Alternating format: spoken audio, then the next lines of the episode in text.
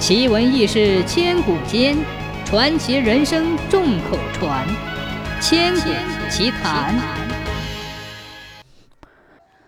很久很久以前，只有一个戏班子，下乡唱戏没地方住，总住在庙里。庙里的真武大帝来了气，就到玉皇大帝那里去告状，说戏班子太没有规矩了，连神都不敬重，要玉皇大帝除掉他们。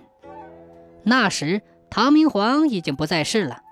他在天上知道了这件事，心急火燎，连忙想了一个主意，对玉皇大帝说：“这些戏班子全是我的子孙，人世间要是没有他们唱戏，那就没有乐趣了。人要是过得没乐趣，连蝗虫都要闹灾了。”玉皇大帝就怕闹蝗灾，可又不信戏班子有那么大的本事，就跟着唐明皇一起下凡。亲眼看看，他们两个来到一个村子，只见满田稻子都被蝗虫吃得个精光，百姓个个愁眉苦脸，怨气冲天。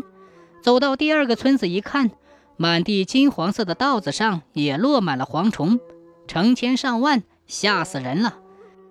唐明皇赶紧对玉帝说：“你看，这些虫嘴上都有封条封住呢，要是皇王娘娘再没有细看。”就要下令撕封条了，封条一撕，这片稻子一时间就会吃光。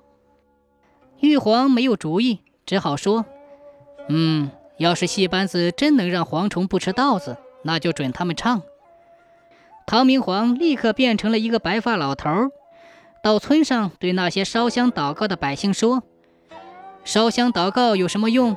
蝗虫娘娘要看戏呢，快去请戏班子来，他的子孙马上就会走的。”百姓们一听，连忙请了一个戏班子，在田荡里搭起高台，灯火霍霍，热闹的不得了。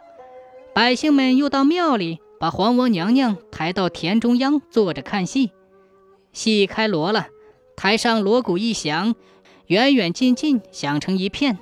那四下里的蝗虫受了惊，如同搬兵一试，唰的一声，一起飞开了，直往远处飞奔。一个也没有留下。玉皇大帝看了蛮开心，着实夸了戏班子一顿，回到天上去了。真武大帝讨了个没趣，回到庙里收拾收拾，带了他的人马搬到山里住去喽。从那以后，戏班子就一直住在庙里。